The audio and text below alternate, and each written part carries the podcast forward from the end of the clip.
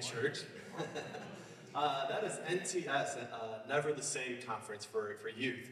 And um, that'll be coming up. You'll have more information about that, but that is for 7th through 12th grade. Um, if you have any students, any children that are would be interested in something like that, doing youth ministry all the years that I've done it, uh, it's one of the highlights of being a youth minister because you get to remember what it's like to be a kid and be that excited about Jesus and and not just that, but see some of these kids experience Jesus for the first time and know that they're not alone, that there's other Christians that love Jesus, Christian teenagers that love Jesus more than this world. So that'll be coming up June 19th through the 23rd. Uh, we'll have more information about that, so be looking out for that. Um, it's a great opportunity and fun, a lot of fun. Um, if you're new here, we're glad you're here. Uh, you can text to 219 233 2311.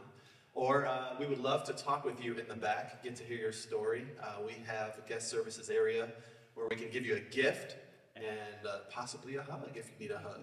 Uh, we'd love to hear your story, uh, know your, your faith walk, and uh, answer any questions you have about Rethink and, and um, what you liked or what you didn't like about it, right?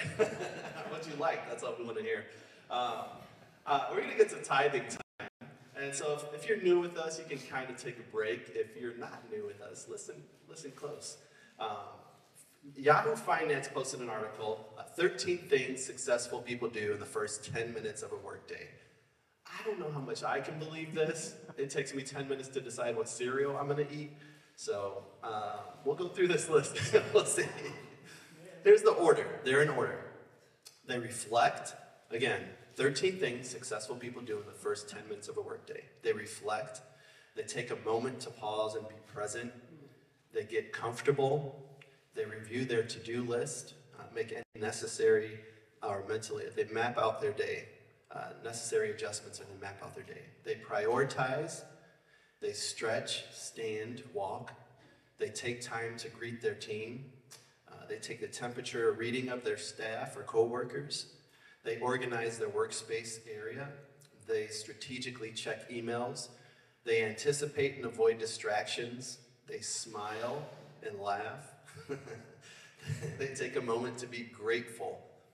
Um, uh, it's, it's a pretty convicting list. I mean, because you read some of those things, and, and it kind of comes along with the, the whole spiritual disciplines we're talking about. It's like you, you read things like this, and you're like, man, this is talking to me. Like, this isn't advice I give to somebody else. It's like, I need to be doing this. Yeah. And uh, the, the first five in those lists, you can see it's about prioritizing, right? Um, surrendering to God. This can relate to tithing. We surrender to God. We are obedient.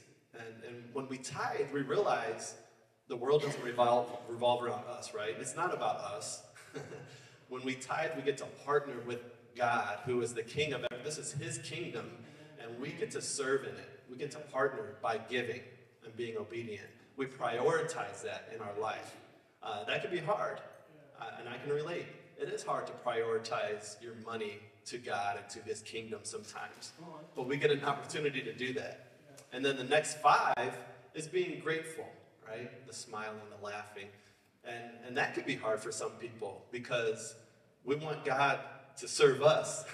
we don't, like, God, like, I met you halfway. Like, come on, God, what are you going to do for me? Or, uh, like uh, Mark said last week, we, we ask God to be in the midst of our struggle or our, our environment, and He's been working the whole time. Yeah. God's like, what are you talking about? I've been carrying you this whole time. Uh, we get to be grateful. Like, we serve a God who loves unconditionally Yeah. Our cup overflows. And we don't get to like we don't see that but we get to pause and reflect and be grateful when we give. Uh, today we're going to have a couple opportunities to give and there's a couple ways to give. You can go to rethink.cc click the give tab and give there or there's a black box in the back where you can uh, write a check or put money in. Uh, and then at the end of the service we'll have another opportunity to give. And again this is we're not trying to pull your leg or make you do something you don't want to do. What we do want you to reflect and think about prioritizing your finances and being grateful that God even allows us to give back to Him what's already His, right? Yeah. Um, So as Mark comes up today, he's going to continue the Sabbath. Uh, let's pray. Abba, Father, we love you. Uh, thank you so much um, that a small, in, insignificant uh, human can mean so much to you. Everyone in this room, God, we have struggles. We have a path that we're on. We have a past. We have a present and a future. And you see it all.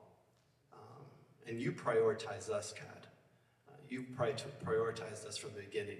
And uh, you're so grateful for us. And you sing over us. And we uh, are held in your hands, God, and in your wings. And you just take care of us all the time. Uh, things that we don't even see. And we're grateful for that, God. I pray that everyone this morning can have a spirit of gratitude towards you and be grateful. Uh, open our minds and hearts to your word. Uh, bless Mark as he brings the word this morning, God. We love you. In Jesus' name, amen. Well, hey, good morning. Welcome to church. My name is Mark, I'm the pastor of church, and I'm thrilled. I think this is somewhere around like six years as a church, somewhere in this birthday time, like somewhere six years ago as a church, we started services my family and I, we moved here from Michigan, and uh, we decided, hey, let's help lead people into maturing relationship with Jesus. One of the ways that we get to just kind of step into a community, because in your mid 30s, you should do something like that, right? Like when you don't know anyone, and just do this. So, uh, as I work through and I start coaching uh, pastors, especially church planters, people who want to do this, I make a distinction with them. I say, hey, do you want to start a church service, or do you want to actually start, start a church? Because they're not the same. If you want to start, start a church service, by all means, you can do all that. You're going to get the biggest crowd you can do. And as long as you have people and shows and fog machines and all that, you can entertain people a lot for an hour, right? But if you want to start a church, there's a whole different ballgame about this. So, as we've been working through this, this is one of the things. And one of the main differences in this is we want to help disciple people, help people become followers of Jesus better. And this is where I would say if you've not signed up for Rooted yet, you've not gone through Rooted, this is a great thing for you to do. So go to the website, sign up for it, and all that, and learn to follow Jesus no matter where you are in this whole spectrum of faith. You know, exploring faith and following Jesus, rooted is a great way for us to, to work through that. So, uh, if you've been with us since the beginning of the year, what we've decided to do is let's say in, uh, we've been adapting the practices. Now, practices, the disciples, uh, the, the disciplines, the habits, whatever you want to call it, it's how we actually want to form our life to be followers of Jesus. Now, we live in the Western world, and most of our Western ideologies, even our education system, would say as long as you have the right thoughts, then you're good. Right? Uh, one Greek philosopher said that we are basically, our bodies are walking sticks with a brain on top. And as long as you have the right thoughts, you're good, right? And so this is one of the challenges. This is what Jesus steps into and says, actually, let's think about this. Can you, can you embody something else? Can you put your body into like living and experience the whole idea of following Jesus and, and living the way that he would want us to live? And this is part of that process that we need to work through. When it comes to following Jesus, it's not about just having the right thoughts. It's actually about putting our bodies and our lives into the right practices and resting. Like, uh, what Russell was saying is like slowing down, and then all of a sudden now you hear things, right? And it's like, oh, I'm here with my thoughts and now I get to hear this and feel this, right? And, and you know this, when you have those thoughts, what happens to your body? Your heart rate goes up. You get a little, like if you're speaking, you start like stuttering a little bit. That's all this process because you're not just a walking body with a brain on top. You're a soul, we're embodied souls. And so this is part of that process that I absolutely love getting to walk through and stuff like that. In my class that, uh, a couple weeks ago, we worked through don't avoid stress, be better at stress. Manage your way through stress. And don't let people know that you're stressed out. Because if you do, if you're in a business meeting and people know that you're stressed out, they're going to pounce on you. So learn how to do this without giving away the signs of this. So I have this thing that I do uh, every time I get a little nervous. I do my shoes. I do feet fist. You don't know that I'm doing it, but I'm doing it. And so I literally make fists with my feet, and I just kind of let it go, right? Because there's times where it's like, okay, God, I have no clue what I'm doing here. I'm literally just winging stuff, right? But I can't let you know this, or whoever I'm speaking to know this. And so that's part of the process, right? Because we're not just walking bodies with, with a brain on our head. We literally have like a whole body and soul and stuff like that that goes with this. And so this, let me just, I'll be very transparent today. I told Heather this on Thursday. I walked out of here at midnight on Thursday and had a 5 a.m. workout class. I had parent teacher conferences that Thursday, and I walked into Thursday not necessarily knowing what I was going to preach about. Hmm. I mean, I knew I was going to preach about the Sabbath, but like, there's a whole lot more to it. Does that make sense? And so by Friday at 5:30, I told you guys I shut down everything, and then I say, okay, whatever I have, I have, and that's where I'm at. Hmm. And so I told Heather, I said, this is an act of worship, and this is part of the Sabbath. Part of the Sabbath rhythm is you stop, you rest, you delight, and then you worship. And you just simply say, okay, God, I've done my best. Whatever it is, it is. Does that make sense? And so here's an act of worship for you, saying, hey, I got something. I don't know if it's good, but I got something. Does that make sense? And so when at midnight, when I was like almost falling asleep in my office, going, okay, I've literally got like, I've got to go to bed right now. You know what I mean? Yeah. Um, I don't think I fell asleep until like 1, 1.30, but I walked out of here like at 50% of my sermon. All right? So with that in mind, let's jump into it. We're going to be in Matthew chapter 11. Um, and we're going to get to Matthew chapter 11 here in a minute, okay? So Matthew chapter 11 is Jesus going to be talking to a bunch of people, uh, and we'll get there. But as you're getting there, let's walk through this, okay? Most experts say that we are living in the midst of three revolutions, and we don't even necessarily know it. The first one's a financial revolution, where for the majority of human history, our economic systems were attached to our land.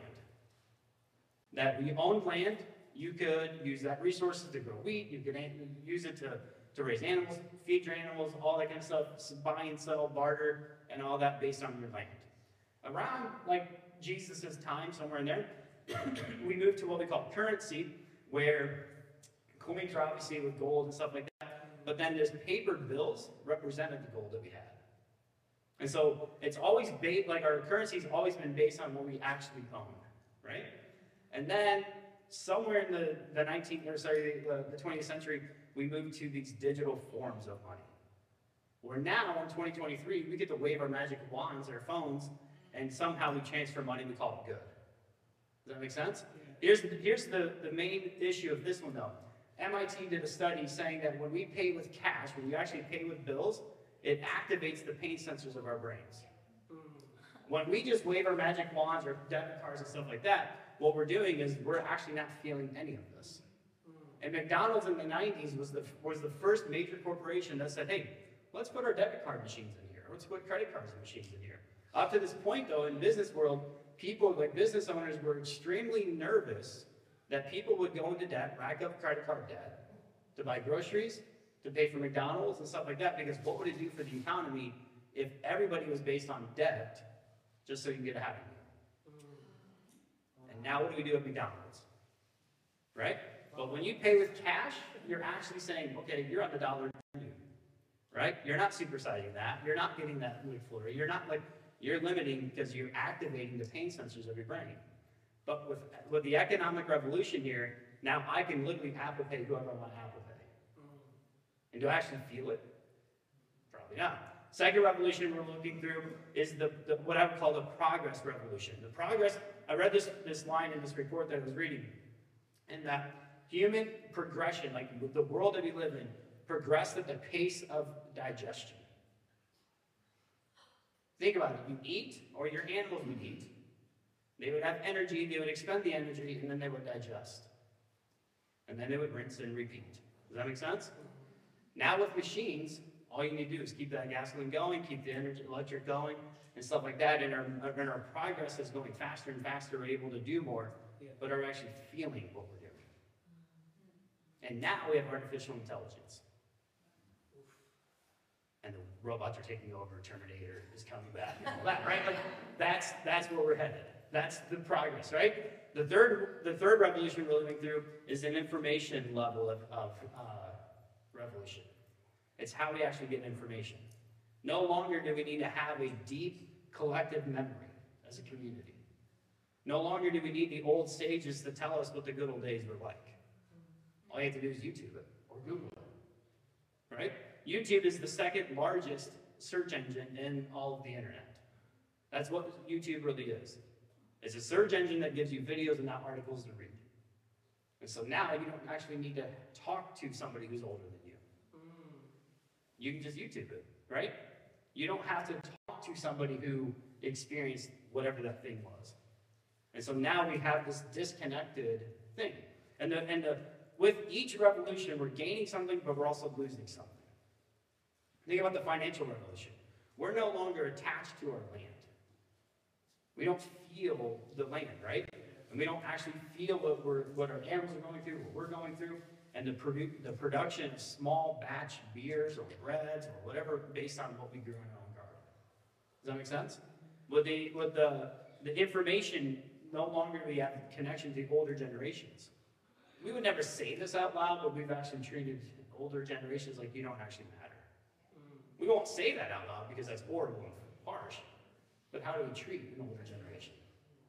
We send them off to living, like places to live. Does that make sense?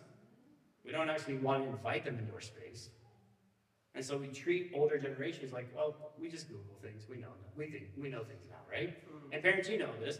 Watching your kids trying to Google things or inter, like YouTube things and all that is not the same as actually knowing how to do it, Right. right? And so the, now the, the, the, the, the progress revolution is one of these more disconnected things as well. Because here's the deal, technology's always sold onto us with two things. Four things in total, but I would say we've meant two things. The, the phrase of this, let me just read it really quickly. Because of this, um, I, we will gain something, like we'll, we'll now be able to do something.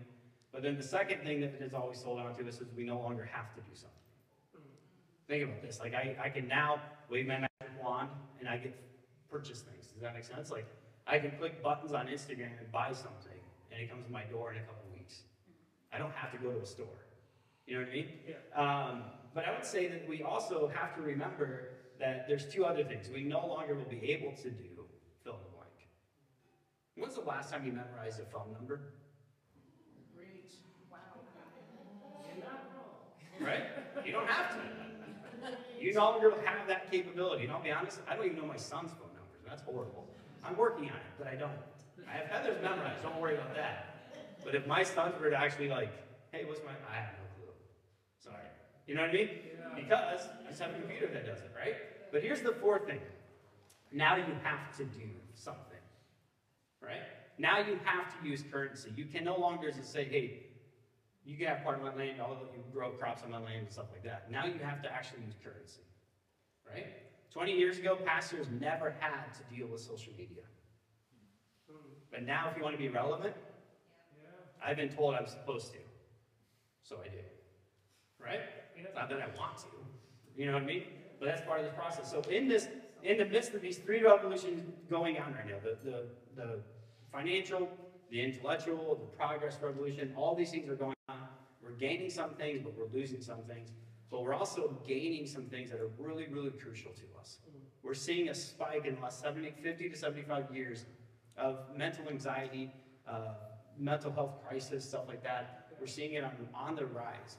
We're seeing more suicides within pastors in the last five to 10 years. Churches that if you were looking at the like just on the outside, man, like mega churches, they're growing, they're doing all this other stuff, and, and pastors literally getting up, I just like, um, I think it was last year, this pastor got up and took a sabbatical, four month sabbatical, came back, preached one sermon, and that afternoon committed suicide. Because of the pace of these revolutions. Because of the pace of what's actually going on inside of us. We're interacting with certain things, but we're not feeling certain things. And, so- and, and when you do set, and we talked about this a couple weeks ago, when the waters of our lives actually set, we don't know what to do with it because we like to have things stirred up. Yeah. Does that make sense? But what the spiritual disciplines are having us do is, is to pause and just let it sit. Hmm. And let us actually feel the things we're going through.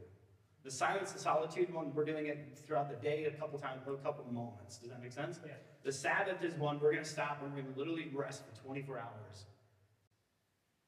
We're going to stop. We're going to rest. We're going to delight. And then we worship. And part of the stopping, what we're stopping is we're going to stop working. We're going to stop worrying. We're going to stop wanting. We talked about this like the we talked about this last week that the Sabbath is kind of like a Bob Ross painting and these punk rock demonstrations and protests, right? Like it's like, oh, this is how it should be. This is like the garden in Genesis chapters one and two, but there's also like this way of resistance to the machine. And part of the Sabbath, what we're actually doing here, is that we're stopping. And so there's this reality that we have to understand that we're not the only generation who've lived through revolutions before. that Jesus was living in an occupied zone, basically. Ruled by the Romans. He has King Herod above him as well, or one of the King Herods. And then now he has all this taxation, 85% of taxation in his day and age. Right? How are you going to pay for this? How are you going to do this? He, his, his dad's family, his dad's generation moved from a very well-known part of Bethlehem to this new territory called Nazareth. And he was establishing this. He started his own business in this. And somewhere the, along the way, he lost his earthly father. We don't know when or how, whatever, but now he's isolated. He's not the only person who's gone through this. And now he has this way of life. And he makes this claim in Matthew chapter 11 Come to me and I'll give you rest. How do you live in that kind of situation, claim that you can give somebody rest?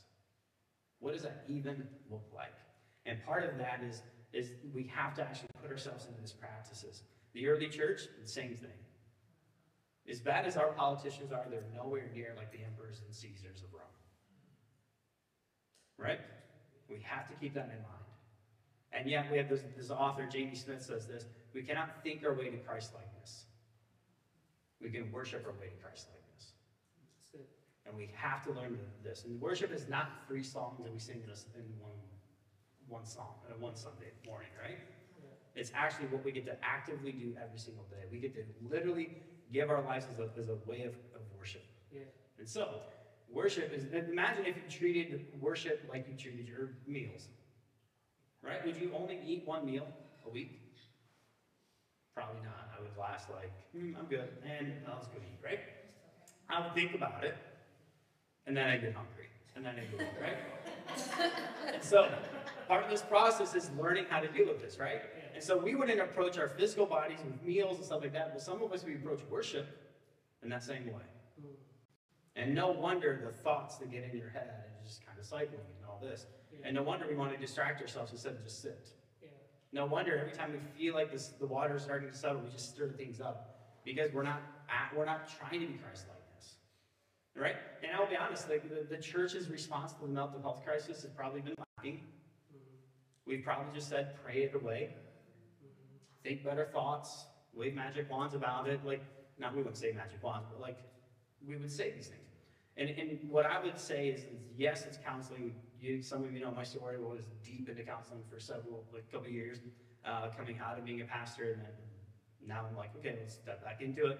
And daddy issues that I don't have in my own life and stuff like that. And so I believe in counseling, but I also like there should be an end to counseling. It should be a, there should be a term of it that you can like, okay, Jesus, you literally raised people from the dead. You can transform my broken heart. Yeah. You know what I mean? You can walk in that victory. And sometimes you need that in-depth counselor who can walk you through it and say, hey, you're in this cycle. Just get out of the cycle. Here's how you get out of it, Right? And some of us, we actually need to work through it. But I, once again, putting these into practice help us get along that path. Yeah. Does that make sense? Yeah. And you get along that path, and all of a sudden you start working this out, and then you start feeling it, and you start thinking it, and you're like, okay, here I am. You know what I mean? Yeah. Now, here's here's let me just give you the challenge. Here's the the challenge. It's going to be a challenge for you. I'll give you the warning. It's not going to be natural. You're going to have to strive for these things. Thomas Aquinas said this: that we avoid the arduous good in our own life. Arduous meaning the challenge, the strive, and all this. And we've bought into stupid lies from the pit of Satan, in my opinion, that if something is challenging, it must be bad. Mm-hmm. Right? And, and if it's if it's if I have to earn it, if I have to work for it, then I must not want to do it. And in education, we're called called the growth mindset, fixed mindset world, right? But this is the deal. Like if it's something good, you should have to actually go work for it. And it may be a challenge for you. Parents, we know this. Parenting is not an easy job. It is arduous. Right? Marriage, same thing.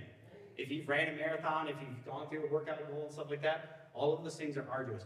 Why would we expect your spiritual development and spiritual maturity to be easy? That's good. Unless you just want Jesus to do it all for you. Which, by the way, he did not make you a robot. You're not artificial intelligence. That's good. As much as you want to be, you're not the Terminator, right? So, suck it up, buttercup, and let's get it going. All right? So, with that in mind, now let's get back to chapter 11. All right? I told you to get there, but, so, actually, so let me set this up a little bit more. Sorry. I know, we're almost there. But then I realized, I made this statement last week, that I believe that Jesus was part of the Pharisees. Hmm. Let me just work this through, okay?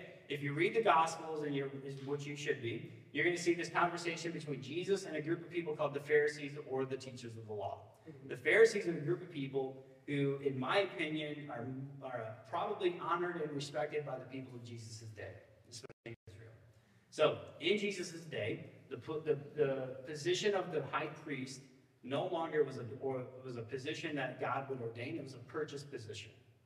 So the kingdom of Israel is this puppet kingdom of Rome, who they established under the, the King Herod, who, like, during the Christmas story, when Jesus, when Herod wants to kill all the two-year-old babies in Bethlehem, that's King Herod. Mm-hmm. So he's there as a buffer kingdom between the Parthians and Nabateans and Rome, and so he's there, and so he decides who wants to be the king, the high priest. Does that make sense? Yeah. And so Jesus' day, there's a guy named Caiaphas who owns, he's the high priest. He also owns 80 to 85 percent of the flocks of the sheep around Jerusalem. Which, if you're reading through the sacrificial system, sheep are really, really important to the temple sacrifice. So you would have a system of a pre-approved. You could purchase a pre-approved sheep as you went to Jerusalem. The, the, the priesthood was so corrupt, it was so tainted, the people of Israel absolutely hated it, but in order for them to worship Yahweh, they had to go to the temple. There's a group of priests, uh, they, they, they isolate themselves, and I think Zacchaeus and um, John the Baptist are part of this, and they establish what we call the Qumran Society. Up in Qumran, they literally isolate themselves, they get away from the whole priesthood. It's also how we have the Dead Sea Scrolls, so there's some good in this. Um, but the whole people, the, the, the group of the Israelites, absolutely despised the priesthood. And there's a group of people who said, if, if there's like a, almost a superstition, if every single Israelite would just obey all 613 commandments for one to two days, every single way, then God would actually rescue and redeem the nation of Israel. But how do you get millions of people to obey 613 commandments all at once? Right? That was the superstition. And so what they decided to do was to start teaching the word of God to the, to the people. And so Pharisees set up the synagogues. Pharisees set up the education system. These rabbis would go into these communities and they would teach kindergarten. Kindergarten was basically the Old Testament Torah. Genesis, Exodus, Leviticus, Numbers, and Deuteronomy. Teach it, obey it, and live this out. Right? And so the Pharisees were the group of people who were everyday group of people. They were not priests. They were not part of the, the elite, screwed up system that exploited people. They were part of the people. They had their own jobs. And they would teach the word of God to the, to the nation of Israel. There's two schools of thought of Pharisees. The first one was a, rabbi named Hillel, and Hillel was like more lenient in the sense of like it's the letter, it's the it's the heart of the law, not the letter of the law. And they would just trust God. And they would say, God's going to provide, God's going to take care of you, and all this. Their mantra, like, because every every rabbi would have this, like, what's the second most important commandment? Everybody agreed that the most important commandment was love the Lord your God with all your heart, soul, strength, and your- mind. That was not the debate, right? This, the most important was the second one. And they would say, love your neighbor as yourself. That was Hillel's teaching. Shammai, however, was a more strict person, and he would say he was more zealous. He was more like the Maccabean type guy, where it was like, because of the zeal that I have for the Lord, God. And zeal meaning that he would kill people who defied and the, the, the law and stuff like that. And so, like, if you are dis- disobedient kid, then yeah, you should stone your kids. Because that's what it says in the Bible. Eye for an eye, tooth for a tooth. Literally the letter of the law type thing. And so, when you see the Pharisees asking Jesus questions and stuff like that, I think when, but which by the way, they're sitting around one time and Jesus gets asked the question, what's the most important commandment in the, in the Old Testament? And what does Jesus say? Love the Lord your God with all your heart, soul, strength, and mind. Love your neighbor as yourself. He's siding with Hillel. So I think some of the internal issues that you see throughout all the Gospels, and you know this, like when you have fight with spouses, when you fight, are you a little bit more passionate with your spouse than when you fight with your friend at work? Well, Right? right? The gloves come off, there's no filters, you're passionate. I think what Jesus actually, I think what the gospel authors are writing are these lovers' quarrels with Jesus and the Pharisees. Hmm. I think he's so passionate passion, saying, You guys can almost there, you can see this. How do you not see this? And like we'll read it in a little bit. He doubts them all the time. Don't you know your scriptures? Don't you read the scriptures? Like how how can you be so smart but yet so stupid at the same time? And all the parents are like, Amen. I ask my teenage boys that's all the time, right? Or them. So we all have those moments where you're just like, how do you not see this? And then you also have this group of uh, Pharisees who are more zealous and they plot to kill Jesus. Right? So, with that in mind, let's read to Matthew chapter 11. Now we'll get there, okay? So, Matthew chapter 11, verse 25. So, here's what it says At that time, Jesus said, I praise you, Father. When you start to phrase that praise you, Father, who are you talking to? God. He's in the middle of a prayer. He's praying in the midst of this.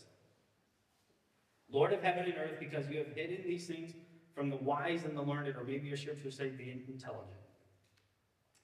And you revealed them to these little children, or maybe your translation says infants. Yes, Father, it was you who, it was for your good pleasure. Uh, verse 27 All things have been committed to me by your Father. No one knows the Son except for the Father, and no one knows the, the Father except for the Son, uh, who the Son has chosen to reveal him. Now come to me, all you who are weary and burdened, and I will give you rest. Take your yoke upon me, and, and upon you learn to be gentle and humble of heart, and I will give, find you rest for your souls. For my yoke is easy, and my burden is light. Now, all of that to say, when Jesus is praying, all of a sudden he's praying and he's saying, here's, here's one of the harsh realities. Following Jesus is a dose of humility. Mm. Right? It's a dose of humility, and, and anyone who arrogantly says, I follow Jesus because of whatever, you know a tree by its fruit, right? What Jesus says to the wise and the learned or the intelligent, man, wise, learned, and intelligent people rely on themselves. Mm-hmm. Infants rely on other people. And Jesus is saying, if you want to be, if you want to actually live this out and follow me, learn to rely on me, not on myself. But here in America, we have this, this religious mantra of pull yourselves up by your bootstraps, do your own thing. Like, and yes, we have personal responsibility. Don't get me wrong about that one. But what we have to understand is, I think what Jesus is actually trying to get us to understand is, is this work that we have could be relied on. Hmm. The idea of a yoke is a set of teaching in the rabbinical sense, but in agricultural sense, what is it? It's a tool to do some work. Right? It's this thing that connects two opposing things together and they get some work done. Not opposing, but different things, individual things, right? And so you take two oxen, you put them under a yoke, and now you can carry the load and distribute distribute the load evenly. What Jesus is saying is, hey, yoke yourself to me, and let's get some stuff done. Hmm. But who's going to carry the majority of the load? Jesus. He is. Will you have things to do? Yeah. Yeah. You can't just sit back and do nothing and expect him to drag you. That would be horrible, right? Yeah. But what he's asking you to do is, hey, work in this rhythm. And what's the rhythm of Sabbath? Think about the order of creation we talked about last week. Six day, sixth day, Jesus, or sorry, God created humanity. The seventh day, he rested with humanity. And day eight, we got to work. The Sabbath is not something we earn, it's something we embrace. Hmm. So when it comes to working with Jesus, learn the rhythm, that, to live in that rhythm. That's it's a part of our identity. It's, it's an avenue or it's a, it's a means of grace for us to learn to rest in His, His grace and His identity, and then we get to work. It's not something you have to work for to earn right? So, part of this process is learning how to do that, being humil, humility and all this other stuff so that we can rely on Him. But then at the same time, we just simply get to this process of saying, okay, God, I'm going to trust you. Now, these next few passages, I'm not going to read word for word because it would be horrible if I did. But Matthew chapter 12, Jesus talks about rest, and then he gives us two examples of how to interact with the Sabbath. It's Matthew puts these stories together back to back, in my opinion, to show us something. Now, part of what the Pharisees would do is they would say if, breaking the law of the Sabbath is, is not to work, right? And working is sin on the Sabbath. And they created this man-made system called the Mishnah.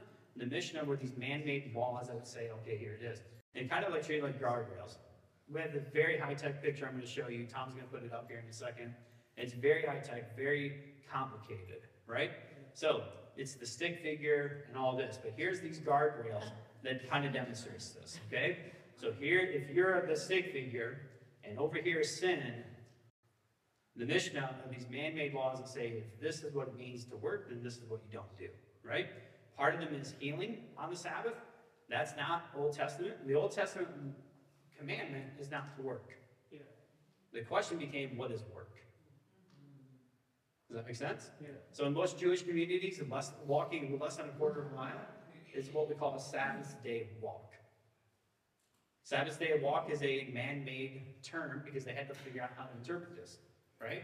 The main goal of them in making up the Mishnah was so that all, all of the Israelites, for a couple days at least, could obey 613 commandments mm. so that they would be rescued. Now, when I say that, we think about, oh, it's not that big of a deal. But here's the deal. They've been literally ruled and occupied longer than Europeans have been in North America. Mm. Babylonian, uh, Assyrian exile, you have the uh, Persians, you have the Medes, you have the Greeks, you have the Romans, back to the Nabateans and the, and the Parthian Empire, and now back to the Romans. This is their identity. They are desperate, trying to get God to respect, rescue, and honor them. Does that make sense? Hmm. So they're like, hey, that's sin. Here's the guardrail. The problem with the guardrail, though, it became so oppressive and restrictive that they had no clue how to actually interact with this. Hmm. Men, humanity would never do this, right? We would never say, here's what God said, but these are the ways you should really live. Hmm. Like wearing skirts. Mm-hmm. Or whatever, fill in the blank, right? Yeah. Don't drink this, eat this, all that. So here's the deal. When Jesus does this, he's walking through the grain fields with his disciples, and they're hungry. So what do you do when you're hungry? You eat. The challenge is on the Sabbath. So here he is walking through the grain fields on the Sabbath to go to synagogue, and they grab some grain, the, the weeds off the off the wheat stalks and stuff like that, and they start eating it. And the Pharisees see this, and they're like, "What are you doing? You're working on the Sabbath." And then Jesus asks this question, in, uh, I think it's verse 6, he says this, don't you know what the scriptures say? Like, you guys are biblical experts. Have you not read your scriptures? Which is like asking a math teacher, you know math? Right? So here he is, and he's like, don't you know what this says? And he talks about David, and does this, but then he also talks about, like, here the priests in the temple offering sacrifices, and they're guilty of working, but God treats them as innocent meaning this. Now, we think about sacrifice. No, like the priest literally would literally cut the animals in half, like slaughter the animals. It's a lot of hard work, manual labor, Yeah.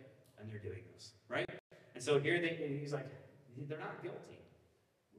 When you're hungry, eat, Yeah. right? That's the delight thing. If you get hungry and you want to eat something on Sabbath, delight in whatever it is, right? This is usually my cheat meal throughout the week. I eat ice cream on the on the Sabbath. I do all this. Um, Usually have some kind of pancakes, cookies, or something like that. A lot of coffee. Like, I don't restrict myself on coffee at all on the Sabbath. Like, I won't touch tea, but I'll have a lot of coffee as much as I want, right?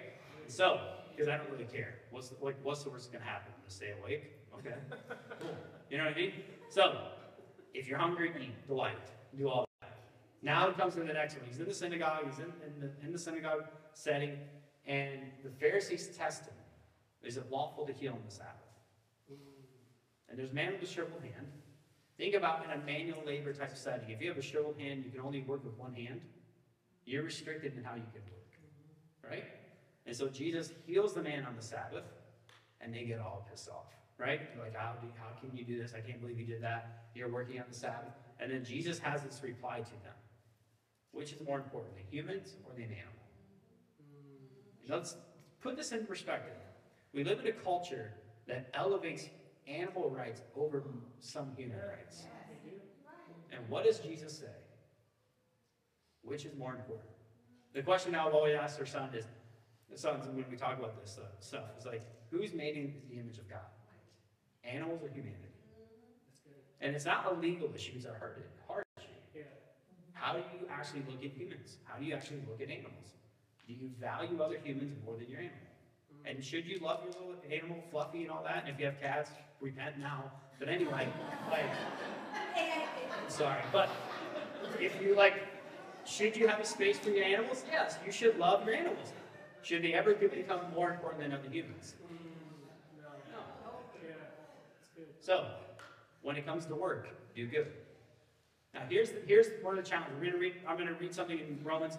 I'm gonna give us some context. I'm gonna read right through it uh, here in a minute, but I have to give us some context about because as, as followers of Jesus early on lived this out, this became a tension point for the early church.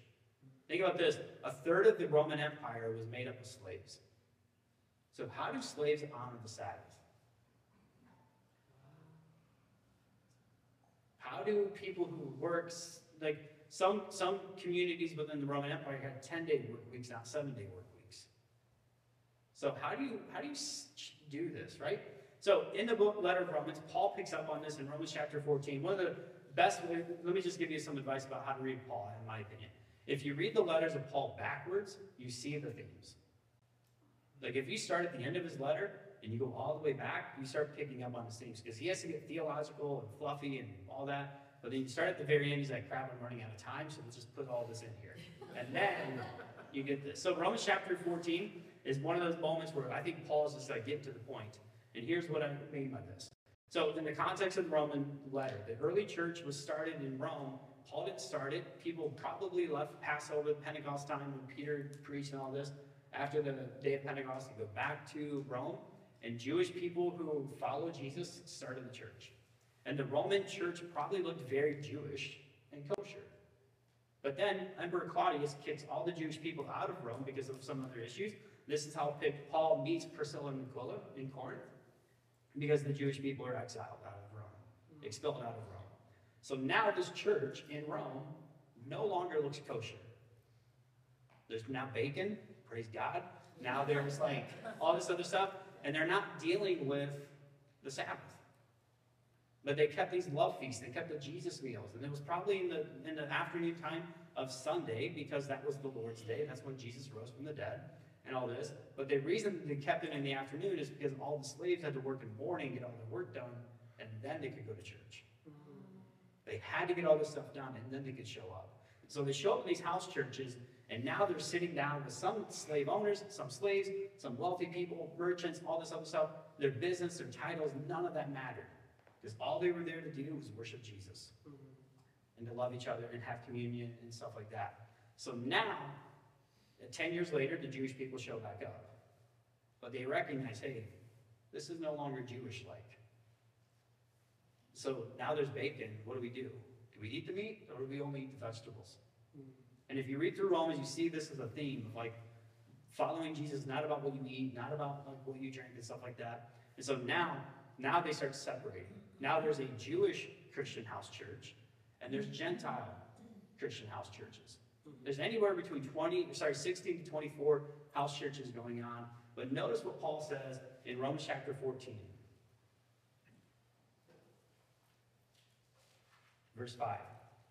One man considers one day more sacred than another. Another man considers every day alike. Each one should fully be convinced of his own mind. He who regards one day special does not does it so the Lord. He who eats meat does it for the Lord, and he gives thanks to God. He who abstains does it for the Lord as well, and he and he thanks God as well. He has very he has some non-negotiable things, and he's very like gray areas about how how do different people worship Jesus. But here's what he would say: No one should lord it over how you celebrate the Sabbath. Should never be how everybody else should have to celebrate the Sabbath. So when you stop, when you rest, when you delight, and when you worship, does not mean it has to follow the way I want you to. It means that you need to actually do some work and say, okay, how do I actually stop? How do I rest? What do I delight in? You probably don't like ice cream. I do. I'm going to eat all the ice cream I want, right? Heather, she hates ice cream. I don't know if she hates it, but she doesn't eat it all the time. She wants cookies, right? And we have this running debate. Should we do the dishes or not? Sometimes I win, sometimes I lose, right? So, but but if you're gonna cook, cook, have all the fun you want, but do you have to do the dishes to clean up afterwards? Heather says yes, I say no. Right? And the other way that we do this is this. And this is how I've learned how to deal with this. When I was when I did a ton of manual labor, the idea of doing a lot of manual labor on my rest or my Sabbath was off the chart. Like I wanted to sit, I want to hang out, I just wanted to rest, right? Now that I don't do a lot of manual labor type things, now I find it uh, like kind of intriguing that I can find it restful to work with my hands. Yeah.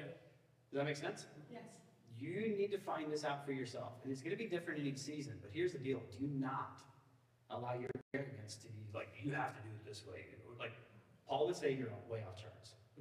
Don't, don't do that. Like, don't make it a mandate for everyone else. But let's learn how to do this. The invitation is there. Practice this. And just let the, let your, the waters of your soul come to a rest. Let's pray. God, thanks for this day. Thanks for who you are and everything you've done for us. God, thank you that you are the Lord of the Sabbath, that you created the Sabbath for man. You didn't make man to honor this one day, but you set this one day holy and set aside just to be with your creation. And we thank you for that. God, would you help us to do this well? And we will not get it perfect, but help us to string through the, the challenging points and to love each other as we do this. We love you, God. It's in your name we pray this. Amen. A visual that I can't get out of my head is uh, when it comes to giving. My friend went to a church and the pastor was talking about offering and giving. And he said, Now is not the time for short arms and deep pockets. and all I could see, like, because I'm a visual person, all I see is a guy with like T Rex arms and deep pockets. Because that would make me like, oh, I can't give because I can't reach my money. But I'm gonna we use excuses like that. Um, but I'm gonna ask you guys to get a little uncomfortable for a moment. Uh, this is our mission week, and uh, our mission is Destiny Rescue. So I want, I want to read some facts from their website. Over a million children are exploited by sex trafficking. 70% of children trafficked are from the Asia Pacific region. Uh, 99 billion is generated by sex traffickers each year. That's 11 million per hour. And th- those are just the numbers that they can prove. That's not even all the stuff that goes on behind what they can what they can see. And um, we get to partner with Destiny Rescue and help rescue children from sex slavery and help them restore their lives. Um, it's huge um, to help the innocent, right? Uh, the orphans and widows, and take care of people. And uh, yes, last year we rescued three three children, and it, it, it takes fifteen hundred dollars to rescue a child. So it's, um, I mean, and and and like now's not the time for short arms.